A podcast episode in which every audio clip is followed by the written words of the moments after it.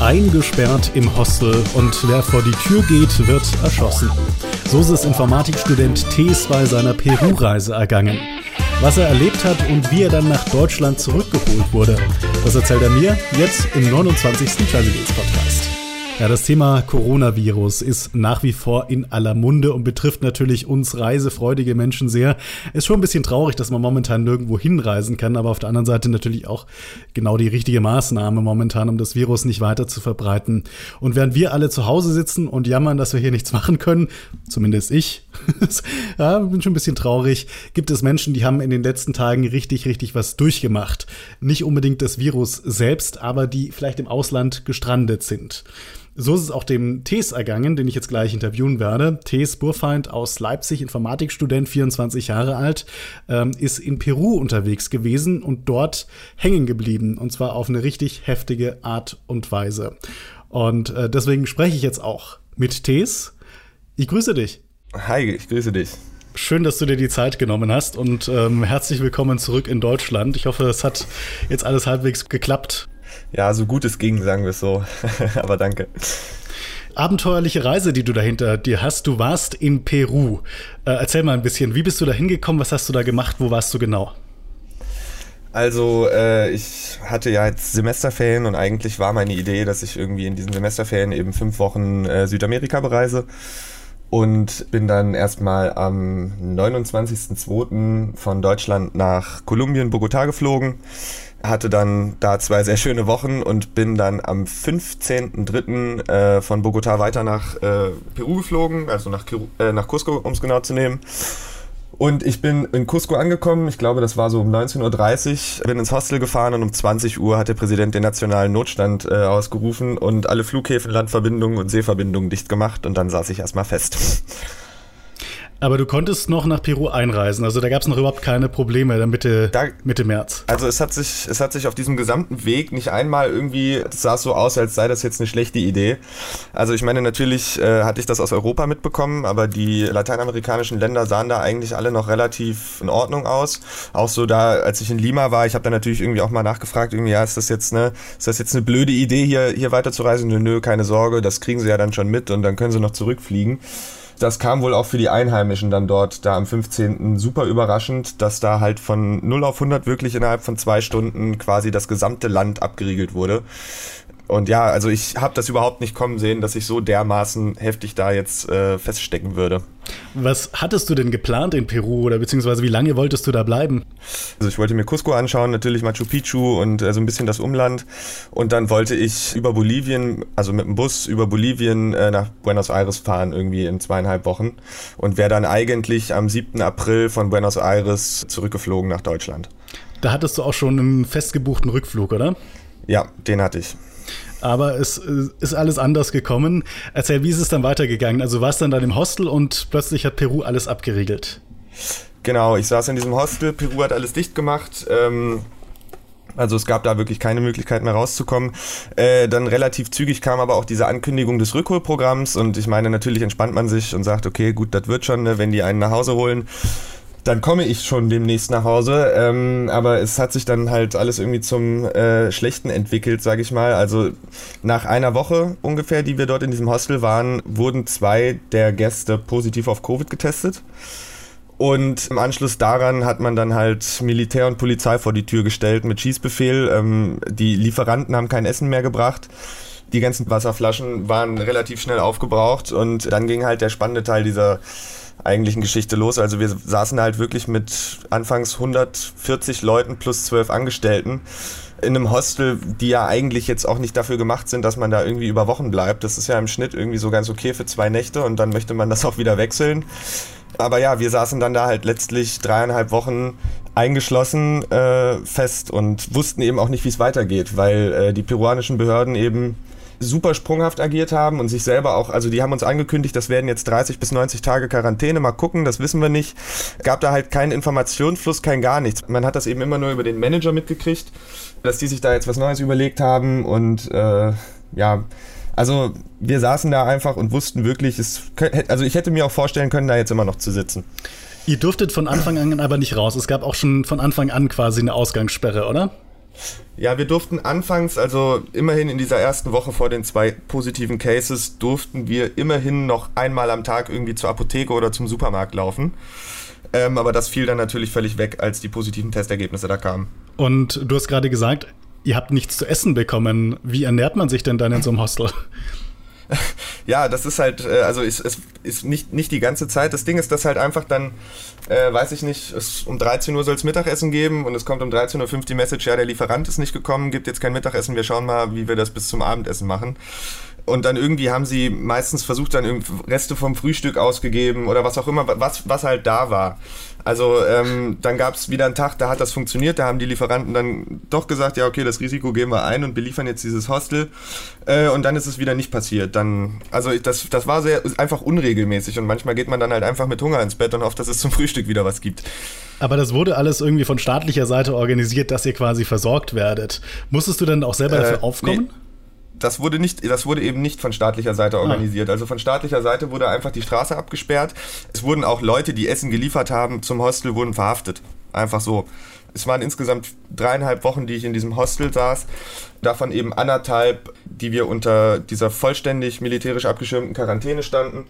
Das hat eine Woche gedauert, bis es dann wieder regelmäßige Mahlzeiten gab, bis das Management mit den Behörden klären konnte, dass da jetzt, dass es jetzt wichtig ist, dass die Leute da Essen kriegen, dass die bitte die Lieferleute nicht verhaften, bis man irgendwie eine Firma gefunden hat, die auch zuverlässig Essen gebracht hat und dann sich nicht irgendwie überlegt hat, nee, das ist uns jetzt heute doch mal zu heiß, wir machen das mal nicht.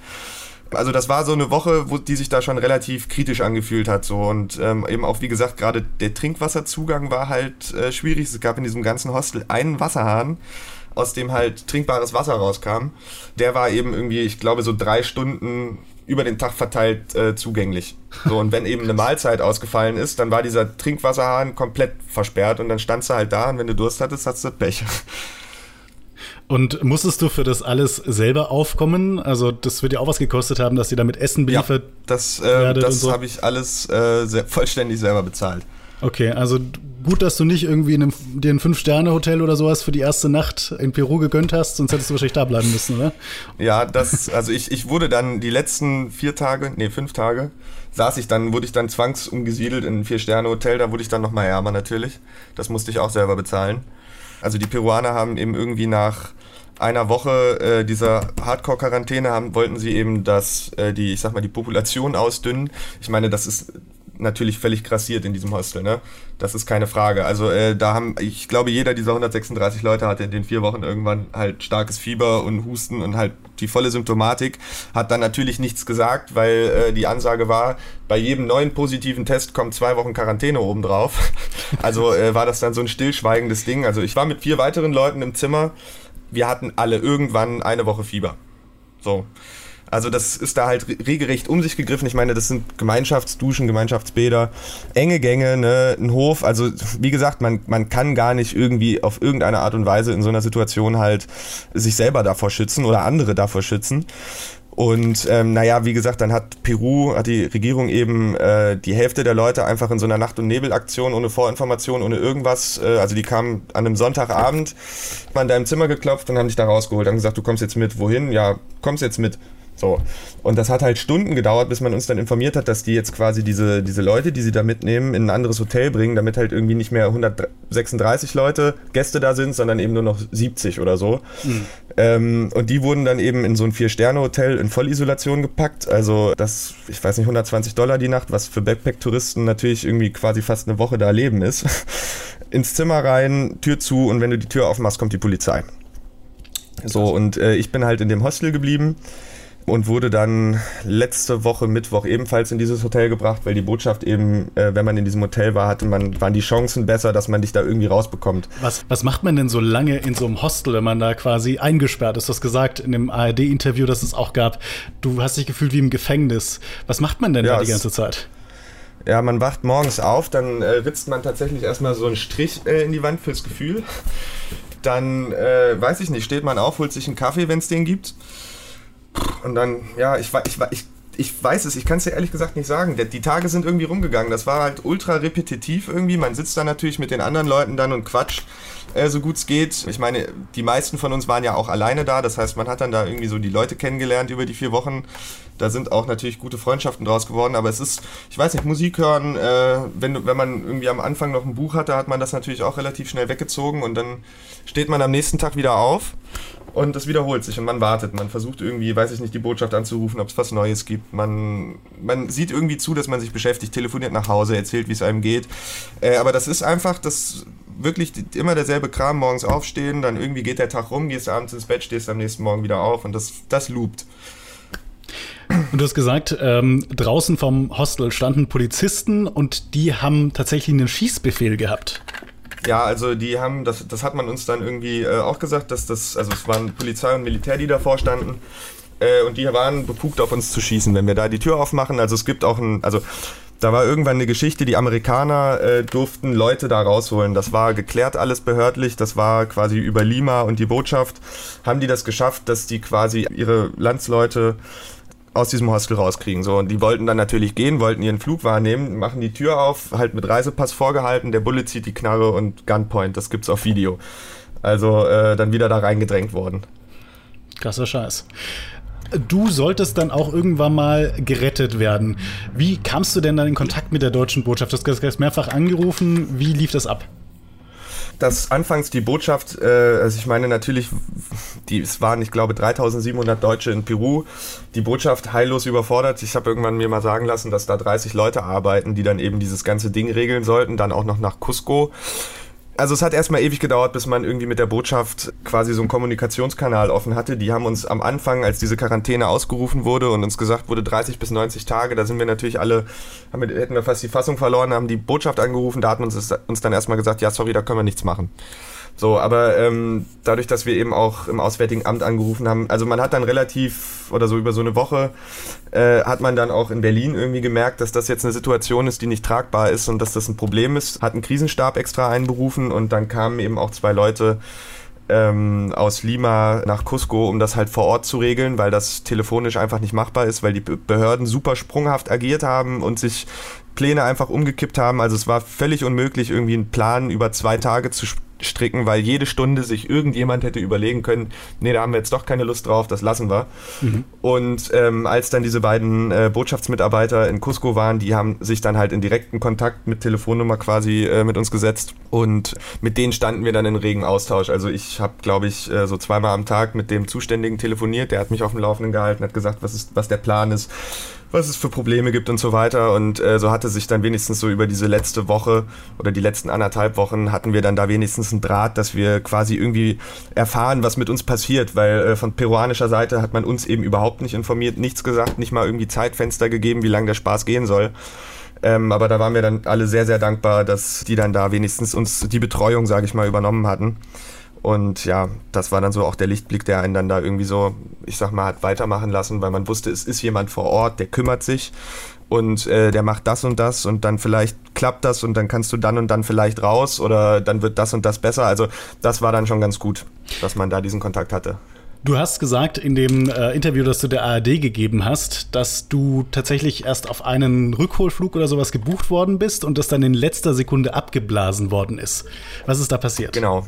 Ja, das war ähm, ähm, letzte Woche Montag haben wir, also ich wurde schon informiert, irgendwie, das wird verhandelt. Es gab eben diesen Rückholflug am Dienstag dass verhandelt wird, dass wir darauf kommen. So. Und ich hab, wir haben dann um, ich, boah, das war 23.30 Uhr Ortszeit, rief mich dann äh, dieser Botschaftsmensch an, sagte so, Leute, alles auf grün, ihr sitzt in dem Flugzeug, die Plätze sind safe, alle Behörden, alles, alle haben zugestimmt, das klappt.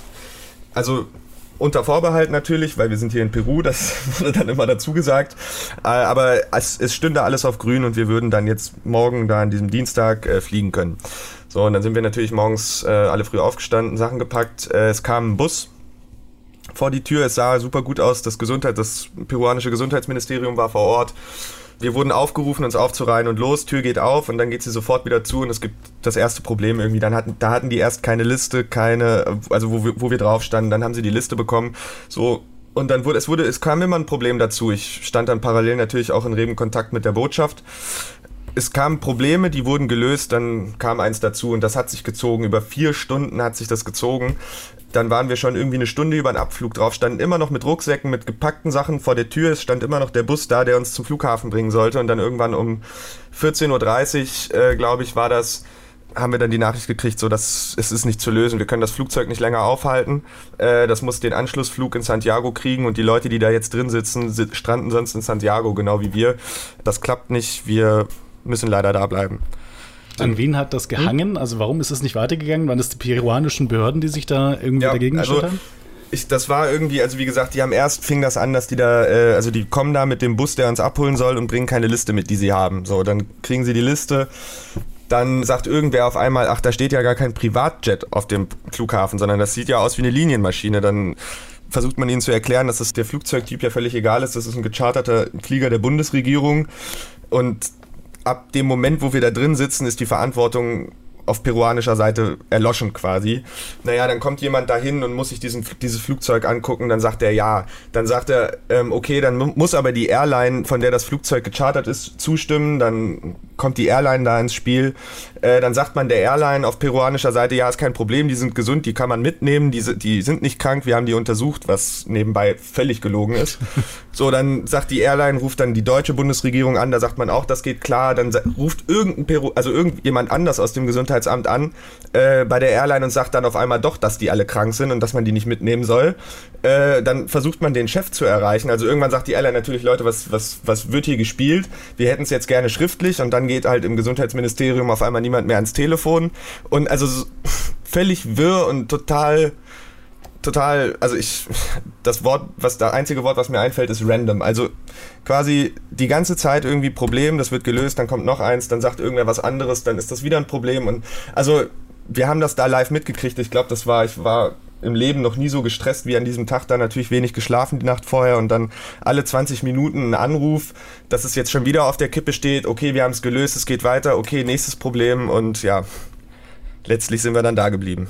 Du hast vorhin von den Amerikanern erzählt, die eine Waffe quasi ins Gesicht gehalten bekommen haben, bei denen die amerikanische Regierung auch sowas in die Richtung organisiert hat. Hat es dann bei denen im Endeffekt geklappt oder haben die genau dasselbe die Problem? Die sind dann, ja, die, äh, die, die wurden dann tatsächlich nach dieser Gunpoint-Geschichte vorletzte Woche Freitag, die wurden dann tatsächlich mit Learjet ausgeflogen.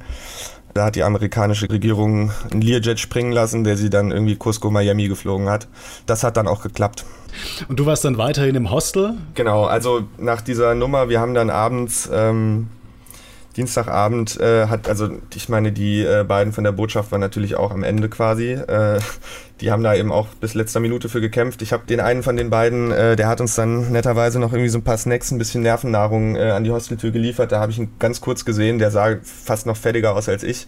Aber er sagte dann, okay, wir machen heute Abend eine Telefonkonferenz. Wäre nett, wenn alle Deutschen, das waren glaube ich 17 äh, Stück in diesem oder 18 Stück in diesem Hostel, setzt euch zusammen, wir telefonieren, dann gibt es Fragerunde, bla bla.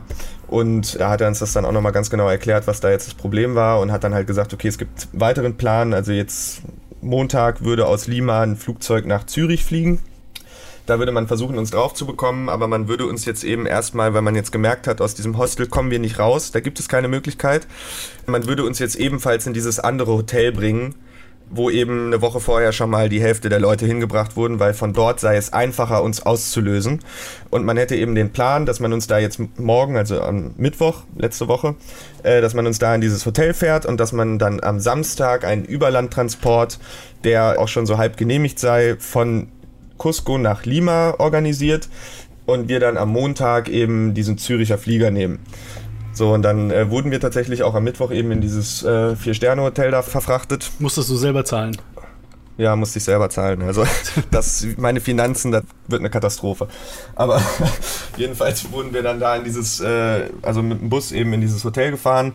Äh, man hat uns dann quasi zwei Stunden später auch direkt weiter informiert, dass die Peruaner die Genehmigung jetzt doch wieder zurückgezogen haben und dass wir jetzt da erstmal festsitzen. Ähm, aber man alles tun würde eben, dass wir trotzdem Montag irgendwie nach Lima kommen. So, also ähm, ja, dann saßen wir da halt in dem Hotelzimmer, im Doppelzimmer. Fünf Nächte waren das, glaube ich, äh, die wir, also Tür auf, ist Polizei rufen, ne? Äh, das Essen, ich will nicht sagen super schlecht, aber äh, es geht in die Richtung da haben sich, das, irgendwas, ein paar Briten haben sich, glaube ich, die haben sich zwei, dreimal über das Essen beschwert. Dann hat die Botschaft angerufen und gesagt, wenn ihr noch einmal da an der Rezeption anruft, es tut uns leid.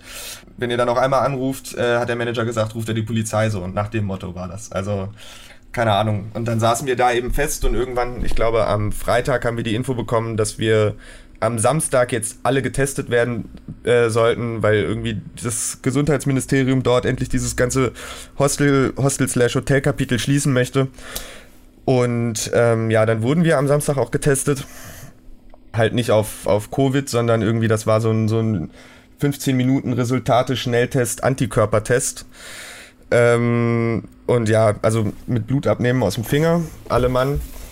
Und äh, dann hat man uns dort eigentlich gesagt, ja, in 15 Minuten wissen wir, also es war Samstagmorgen, in 15 Minuten wissen wir Bescheid. Also ob ihr gesund seid oder nicht. Und dann könnt ihr theoretisch auch endlich das Zimmer verlassen und rausgehen und so. Naja, und dann wurden wir da alle getestet und dann kam halt wieder nichts und es kam nichts und es kam nichts und die Botschaft sagte, ja, die rücken die Ergebnisse nicht raus. So, und äh, das war dann so ein Warten. Wir, man hat uns dann zwischenzeitlich auch informiert, es gibt einen Anschlussflug für Montagmorgen Cusco nach Lima. So, und dann halt Lima, wir säßen alle jetzt erstmal reserviert in dem Flieger nach Zürich. So, und äh, mussten diesen Flug auch schon bezahlen, also den Zubringerflug nach Lima aus eigener Tasche und hatten aber eben noch kein Ergebnis, ob wir jetzt good to go sind. So. Und dann gab es Sonntagmorgen äh, die Nachricht, dass wir, äh, dass 10 von 18 Deutschen fliegen dürfen. So. Wer stand da aber nicht drin? So, wir hatten alle schon irgendwie 180, wir waren da natürlich optimistisch, eigentlich alle gesund, ne, und irgendwie auch schon vor zwei Wochen krank gewesen, wenn überhaupt so. Und es kam nichts und es kam nichts. Alle 180 Euro da in den Sand gesetzt und du wusstest, das ist ein Münzwurf, ne, das ist ein reiner Münzwurf, ob du da jetzt drin sitzt oder nicht. Also ich meine, diese Antikörpertests hat man dann natürlich auch parallel gelesen, dass die halt wirklich gar nichts bringen. 180 Euro äh, für den Zubringerflug nach Lima. Ja, 180 Euro für den Zubringerflug und dann wusstest du, das wird jetzt ein Münzwurf, ob du drin sitzt, weil diese Tests total unzuverlässig sind und nicht funktionieren wir saßen Sonntag, das war es nicht auszuhalten quasi. So die ganze Zeit, nee, wir haben immer noch nichts, es gibt immer noch keine Ergebnisse. Also hat man von der Botschaft gehört und dann kam irgendwie Sonntagabend um 18 Uhr eine Liste, wo dann so mit Rot und Grün markiert drauf stand, wer fliegen darf. Und ich, ich hatte einfach Glück. Ne? Ich stand da drauf, ich war auf Grün, äh, gar nichts. Der Test hat nicht reagiert, deshalb alles gut. Und äh, die anderen acht, die es halt schlecht erwischt haben, die sitzen da jetzt immer noch so. Und ich war dann einer der zehn Glücklichen, die da am Montagmorgen mit dem Bus abgeholt wurden und äh, dann da in diesen Zubringerflug nach Lima gesteckt wurden. Äh, und ja, ich habe also ich habe nicht geglaubt, dass ich nach Hause komme. Also gerade nach diesen ganzen Erfahrungen und Erlebnissen da, ich war wirklich mein mein Anspannungsgrad war erst weg, als als die äh, das Flugzeug den peruanischen Luftraum verlassen hat. Da wusste ich, okay, ich komme nach Hause jetzt. Und dieser Flug nach Zürich, war das auch so ein Regierungsrettungsflug oder war das ein ganz normaler Linienflug? Das war ein ein Regierungsrettungsflug über die äh, Schweizer eben. Also dass die Botschaften in, in Peru, gerade weil Peru eben dermaßen große Probleme hatte, äh, oder Probleme gemacht hat, äh, da haben die ganzen europäischen Nationen am, an einem Strang gezogen und das war da, also in den deutschen Fliegern saßen auch Leute anderer europäischer Nationen und wir saßen dann eben in einem Schweizer Rückholflieger.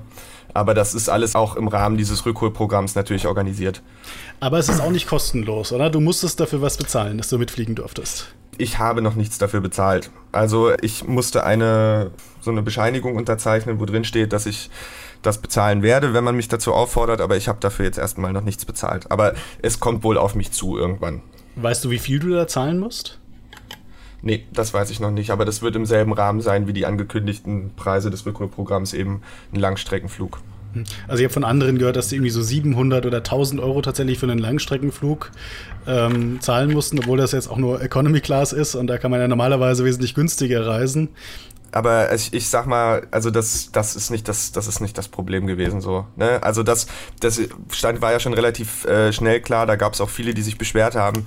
Ich hätte das Doppelte bezahlt sofort, wenn man mir gesagt hätte, du sitzt morgen im Flugzeug. Klar ist die Frage, wie ich das Geld dann auftreibe, aber einfach diese Möglichkeit, da hätte ich meine Niere für verkauft, dass ich da rauskomme.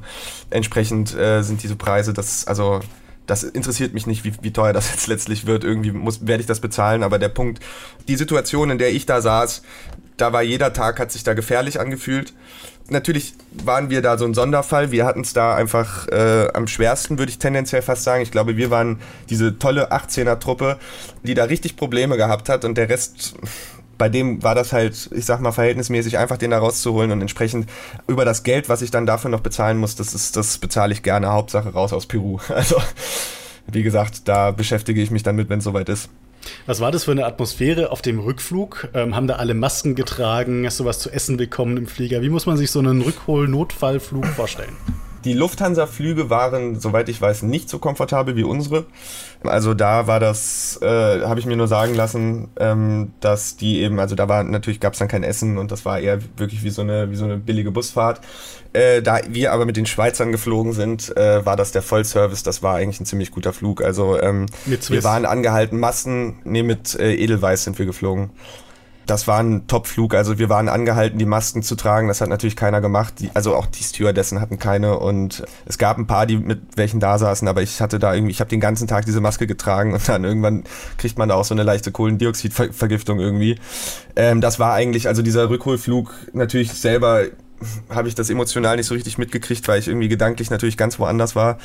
Aber äh, das hat sich schon eher angefühlt wie so ein ganz normaler Linienflug da mit den Schweizern es, es war so ein Befreiungsding. Also ich glaube, so diese Beobachtung, wie, das, wie sich das im Vergleich zu was anderem angefühlt hat, die ist völlig an mir vorbeigegangen, weil ich einfach heillos froh war, in diesem Flugzeug zu sitzen. Was, wie gesagt, bis zur letzten Minute nicht klar war. Und dass ich eben einer dieser glücklichen zehn war, die da von den Deutschen, die da meine Situation geteilt haben, diesen Coinflip eben gewonnen habe. Und äh, entsprechend, also ich, ich wäre gelaufen quasi, ne? Das, das ist die Sache. Wie bist du dann aus Zürich nach Hause gekommen? Äh, mit dem Zug. Das ging dann relativ easy, Deutsche Bahn. Also dort in Zürich halt natürlich nochmal mit den, äh, mit den Schweizer äh, Zugverbindungen bis zum Badischen Bahnhof in Basel und ab da dann halt mit dem ICE kostenlos im Rahmen des Rückholprogramms. Das war auch relativ entspannt. Und gab es dann irgendwelche Einreisekontrollen noch nach Europa rein, also in Zürich oder an der Grenze zu Deutschland? Wurdest du da nochmal irgendwie gecheckt, Temperatur gemessen oder so? Ähm, nee, also wir wurden natürlich in Peru mehrfach gecheckt, ob wir jetzt gesundheitlich, äh, also ob wir Fieber haben und so weiter. Aber dann äh, auf europäischem Boden nicht mehr. Also natürlich Passkontrolle geht es ihnen gut, aber jetzt keine, äh, ich sag mal, gut, medizinische Checks sind das auch nicht, aber keine symptomatischen Prüfungen. Und ja, also dann, wir wurden dann auch am, am Bahnhof da in Basel, wurden wir nochmal äh, auch von der, von der Grenzbeamtin irgendwie gefragt, ne, wie geht's euch, alles gut? Aber da sind wir also relativ easy durchgekommen. Das war kein Problem. Nochmal zurück zum Flug und ich habe gehört, dass zufällig aufgeteilt worden ist, bei, zumindest bei den deutschen Rückholflügen, wer in der Economy Class sitzt und wer in der Business Class sitzt. War das bei euch auch so und hattest du Glück? nee, bei uns war es dann so, ähm, die äh, Edelweiß hat quasi, ähm, ich sag mal, die Risikogruppe in die Business Class gesetzt. Also da saßen alte Leute. Ich saß da ganz normal hinten. Und war der Flug voll? Also da, die haben das äh, fast, ja, der war fast voll. Also ich, nicht 100 Prozent, aber ich würde sagen so 90, 95. Also es saß doch jeder neben jedem irgendwie oder so Mittelsitze waren auch besetzt. Ja, Mittelsitze waren auch besetzt, genau. Aber ich hatte Glück, ich hatte einen Doppelplatz mit jemandem, den ich äh, natürlich aus den vier Wochen ganz gut kannte. Deshalb war das erträglich. Also ich war Mitte März, war ich noch in, in Mexiko und da bin ich zurückgeflogen mit der Lufthansa. Das war noch der letzte normale Linienflug, äh, zufälligerweise, also nicht geplant. Und der war auch schon mhm. heillos überbucht. Da waren irgendwie, also es hätten 100 Leute mehr mitgewollt als dann tatsächlich Platz gehabt hat und der war natürlich rammelvoll und also da hätte und da hat auch noch keiner einen Mundschutz gehabt, also da hat man auch noch nicht so drüber geredet. Ja, aber deshalb gibt es ja dann auch diese Quarantäneanordnung, ne? Du hast gesagt, zehn Leute durften mitfliegen nach ähm, Deutschland zurück von den 18 Deutschen, die in dem Hostel waren. Was ist mit den anderen 18? Genau. Sind die immer noch da? Die sind immer noch da, ja. Die, also morgen geht der letzte planmäßige, also am Freitag der letzte planmäßige Rückholflug. Ja, und das ist äh, spannend bei denen. Also die gestern hätten sie eigentlich nach äh, auch nach Lima fliegen sollen in einer Militärmaschine und äh, dann ist der Pilot gelandet. Die standen quasi, also die standen in dem Bus vorm Flughafen. Die Maschine landet und äh, dann sagt der Pilot, nö, ich habe keine Lust, startet durch, fliegt los, dann ruft die Botschaft an. Also das war Präsidialweisung, wohlgemerkt. Ne? Also dieser Militärflug ging auf Präsidialweisung des peruanischen Präsidenten. Der Pilot sagt, nö, die sind krank, nehme ich nicht mit. Ähm, und dann startet es durch, die Botschaft versucht das zu regeln, das Flugzeug dreht, landet nochmal und startet nochmal ohne die und die sitzen jetzt immer noch da, wissen nicht, wie sie nach Lima kommen. Morgen geht die Lufthansa-Maschine und bin natürlich noch in regen Kontakt mit denen. Die wissen nicht, wie es jetzt weitergeht. Die sitzen da jetzt einfach immer noch fest. Was könnte im schlimmsten Fall passieren? das malt man sich nicht aus. Ich weiß es nicht. Ich, das, die wissen es nicht. Die hoffen natürlich, die stehen jetzt weiterhin natürlich auch mit der Botschaft in Kontakt. Die sagt, die regelt das, die biegt das. Irgendwie werden sie da nach Hause kommen. Aber ähm, ja, im schlimmsten Fall einfach in Peru in einem Hotelzimmer, das man nicht verlassen darf, die Sache aussitzen. Gut ist jedenfalls, du bist schon mal wieder nach Hause gekommen, nach Leipzig, ne? Ja. Und wie blickst du jetzt auf das Ganze zurück? War das, ähm, sag ich mal, eine abenteuerlich interessante Erfahrung oder war das schrecklich bis zum geht nicht mehr? Boah, das ist eine gute Frage. Ich glaube, das weiß ich selber auch noch nicht so genau. Also, ähm, ich würde sagen, es war von allem ein bisschen irgendwie. Also ich meine, natürlich hat man versucht und muss man ja auch das Beste daraus zu machen. Ähm, da sind auf jeden Fall auch Freundschaften entstanden, äh, so aus Leidensgenossenschaften heraus. natürlich, ich bin endlos froh, dass ich zu Hause bin, dass das vorbei ist. Ähm, aber natürlich kann ich das irgendwie auch nicht so richtig genießen, einfach dem Fakt halber, dass eben die Hälfte von uns noch da ist. Ne? Das war schon eine extrem schwierige Zeit, eine extrem lehrreiche Zeit natürlich dadurch auch. Aber äh, ich würde es auf alle Fälle nicht nochmal machen wollen, so viel kann ich jetzt schon sagen. Und äh, wie gesagt, ich bin, ich bin heilfroh, dass ich dieser, diesem Würfelspiel da unten nicht mehr ausgesetzt bin. Also das ist ein Gefühl der Erleichterung gewesen, als die äh, Rollen des Flugzeugs auf der Landebahn in Zürich aufgesetzt sind. Eine Erleichterung, die du dir nicht vorstellen kannst. Ne? Da wusste ich, ich muss da nicht nie wieder hin und äh, ich werde hoffentlich nie wieder in so einer Situation sein und jetzt kann ich mich hier draußen frei bewegen. Ich werde jetzt nicht erschossen, wenn ich irgendwie einen falschen Move mache. Und ich komme nach Hause. So, ne? Also das ist, es war schwierig, es war teilweise sehr bedrohlich und ähm, man hat sich dort gefühlt, als hätte man wirklich absolut keine Rechte. Ne? Man war da eingesperrt auf keiner Grundlage. Niemand hat einem erzählt, wie es weitergeht. Und ja, also es ist, es ist ein Albtraum, der zu Ende gegangen ist, der aber natürlich, den man natürlich trotzdem so gut wie es ging eben da verlebt hat. Wenn das alles vorbei ist, würdest du nochmal nach Peru reisen und das alles nachholen, was du da verpasst hast jetzt? Nee, ich. Also jetzt, wenn du mich das heute fragst, nein, auf keinen Fall. Also ich habe nichts, ich habe in. Ich habe am Dienstag in zwei Stunden Zugfahrt mehr von der Schweiz gesehen als von Peru. Und ich, mein, mein Wunsch nach Peru zurückzukehren ist null. Das ändert sich vielleicht in den nächsten Jahren, aber äh, jetzt, wenn du mich heute fragst, für kein Geld der Welt werde ich Peru wieder betreten. Thies, ähm, vielen lieben Dank für dieses super interessante Interview. Dankeschön für den Anruf. Und das war er, der 29. Travel Deals Podcast. An dieser Stelle herzlichen Dank fürs Zuhören und in dieser schweren Zeit. Bitte bleibt gesund. Wir von Travel Deals haben auch nochmal unsere Gedanken zum Thema Coronavirus auf die Startseite geschrieben. Ähm, wir werden jetzt auch erstmal keine Deals posten für das erste Halbjahr 2020. Ab dem zweiten Halbjahr können wir nochmal weiter gucken. Da sollte es ja dann vielleicht möglich sein, wieder zu reisen. Bis dahin, wie gesagt, bleibt gesund und wenn euch der Podcast gefallen hat, würden wir uns natürlich freuen, wenn ihr uns 5 Sterne auf iTunes verpasst oder uns bei Spotify abonniert und dann hören wir uns pünktlich am 20. Mai wieder, wenn vielleicht die Welt eine andere ist, hoffentlich, zum nächsten Travel Deals Podcast. Bis dann.